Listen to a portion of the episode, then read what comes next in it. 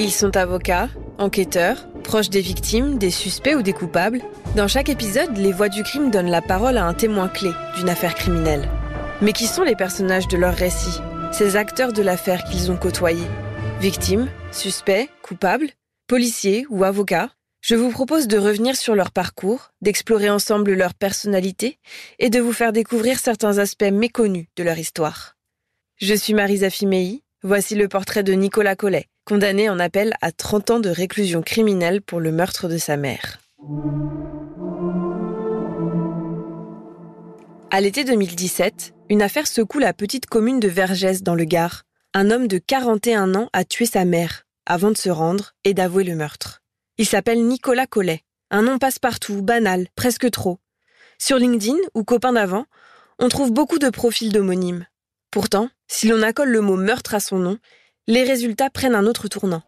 Il avait tué sa mère à Vergès en 2017, la folie de Nicolas Collet au cœur de son procès à Nîmes, titre le quotidien Le Parisien. Assise du Gard, accusé d'avoir tué sa mère à coups de couteau, le fils est-il fou? Enchérit Midi Libre. S'il est fou, on ne le sait pas, et on ne le saura sûrement jamais. Dans l'affaire Nicolas Collet, une seule chose est sûre, la drogue pèse dans la balance.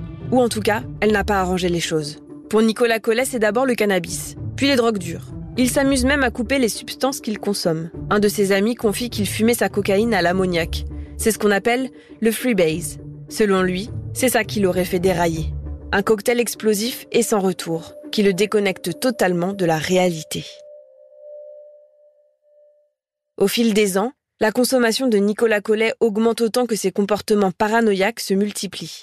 Il se sent espionné par un satellite et croise dans la rue des sosies des membres de sa famille. Il se sent traqué, poursuivi, au point de boucher frénétiquement les trappes d'aération de son logement, de peur que quelqu'un n'y pénètre. Sa famille raconte qu'un jour Nicolas a trouvé un raton laveur dans son jardin. Il s'est empressé de le manger. Bipolaire, schizophrène, les diagnostics tombent et le traitement de Nicolas ne fait que partiellement effet. Encore faut-il le prendre. En 2014, il stoppe les médicaments. Des médicaments pour quoi faire finalement? Lors de sa mise en examen, Nicolas estime n'avoir jamais été malade. Il n'est pas fou, ne l'a jamais été, et se déclare même sans d'esprit. D'ailleurs, le père de Nicolas raconte que son fils n'a pas toujours été ce toxico-paranoïaque que l'on décrit. Il y a aussi eu un avant, il y a aussi eu des rêves. Avant de sombrer dans la drogue, Nicolas Collet était, selon l'enquête de personnalité, quelqu'un de gentil et d'agréable qui se destinait à une carrière sportive, plutôt prometteuse. Professionnel de VTT en devenir, il touchait presque ses objectifs du doigt, avant cet accident de vélo en 2005 qui lui fait tout arrêter. Le résultat est sans appel, traumatisme crânien. C'est à partir de là que les relations familiales auraient commencé à se détériorer. Une version que la sœur de l'accusé peine à entendre. Pour elle, Nicolas a toujours voulu se venger de ses parents en les tuant. Manipulateur, pervers, c'est avec ces mots qu'elle décrit son propre frère. Et la peur surtout. C'est ce qui lui inspire depuis toujours. Parfois, il l'insultait sous couvert d'une tenue trop légère. Elle raconte qu'un jour, Nicolas avait menacé la famille avec une mitraillette, comme ça. Lorsqu'elle est entendue par les gendarmes après le meurtre de sa mère, cela fait dix ans. Dix ans qu'elle a coupé les ponts avec celui dont elle ne partage que l'ADN. Dix ans aussi que Nicolas enchaîne les séjours en psychiatrie. Dans sa plaidoirie, l'avocate de l'accusé insiste. Son client n'est pas maître de ses actes. Elle plaide l'irresponsabilité pénale et espère un acquittement. Elle n'a pas tort, car Nicolas Collet connaît très bien les services de psychiatrie. On pourrait presque parler d'aller-retour. Ces hospitalisations ont un point commun, toutes découlent de comportements agressifs avec ses parents. Mais un séjour en particulier marque un tournant, celui de 2013. De celui-ci, Nicolas revient avec une nouvelle obsession, sa mère, Manuela. Il en est persuadé, elle entretient une relation extra-conjugale avec un autre homme, un voisin apparemment. Face à son comportement de pute, comme il dit, il lui aurait exigé d'arrêter toute cette mascarade.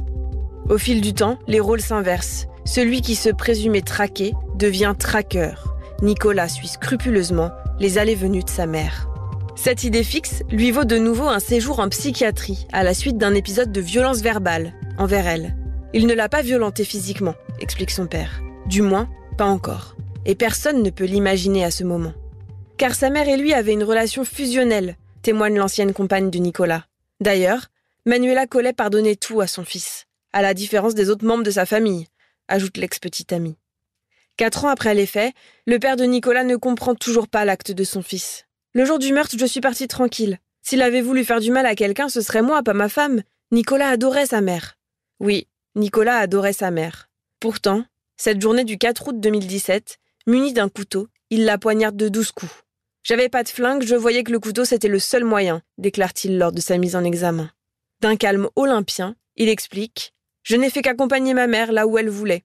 Il déclare même l'avoir libérée de l'emprise de son mari et propre père, qu'il qualifie de manipulateur et vicieux. Avant de se murer dans le silence jusqu'au procès, Nicolas Collet se déclare lui-même victime de toute cette histoire. Victime d'un accident, victime des drogues ou victime de ses troubles psychiatriques. Peut-être, mais dans cette affaire, celui qui se présume victime est aussi coupable. Du moins, c'est le cas pour la justice, qui n'a jamais cru que cet homme était en proie à la folie. Vous venez d'écouter le portrait de Nicolas Collet. Merci à Jeanne Rouxel, Darine Gédy et Étienne Villan pour l'écriture et le son. Vous pouvez retrouver tous les épisodes des Voix du crime sur l'application de RTL, rtl.fr et toutes les plateformes partenaires. N'hésitez pas à nous laisser une note ou un commentaire. À très bientôt.